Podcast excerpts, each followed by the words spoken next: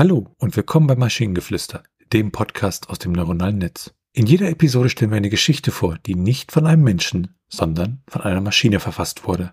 Damit kommen wir zu unserer heutigen Geschichte über den Kaugummi, der sich selbst kaute.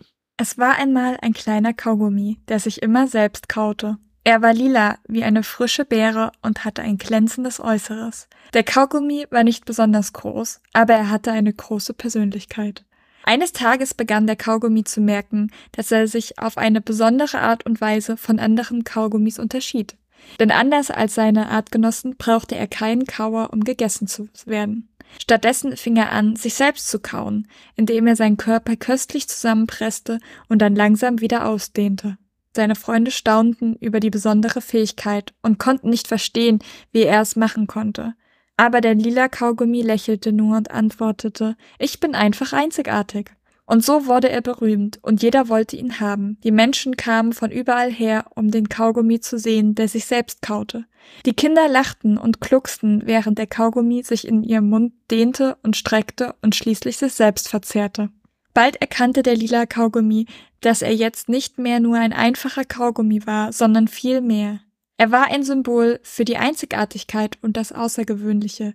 Er war ein Vorbild für all diejenigen, die sich anders und einzigartig fühlten und sich oft nicht verstanden fühlten. In der ganzen Welt wurde der Kaugummi als einzigartiger und unverwechselbarer Kaugummi bekannt, der sich selbst kaute. Niemand konnte ihm das Wasser reichen und keiner erreichte seine besonderen Fähigkeit. Er war und blieb der eine und einzige lila Kaugummi, der sich selbst kaute. Also Pluspunkte dafür, dass der Kaugummi lila war. Also ich finde die Geschichte nicht gut, aber der Satz, der Kaugummi war nicht besonders groß, aber er hat eine große Persönlichkeit, ist echt, mochte ich sehr.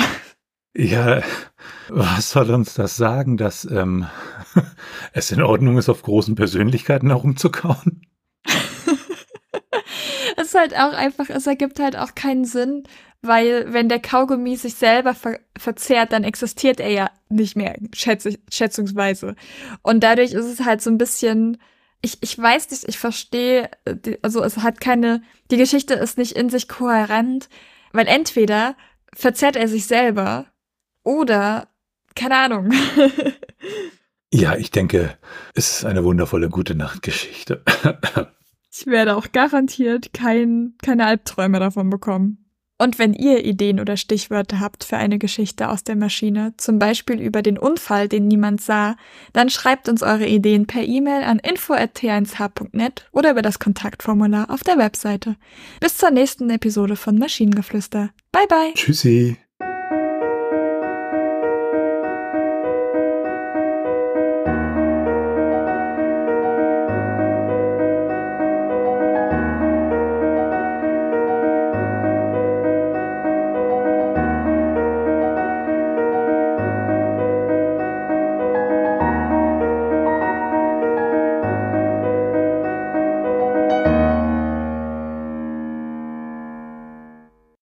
Eine Produktion von Tone Age.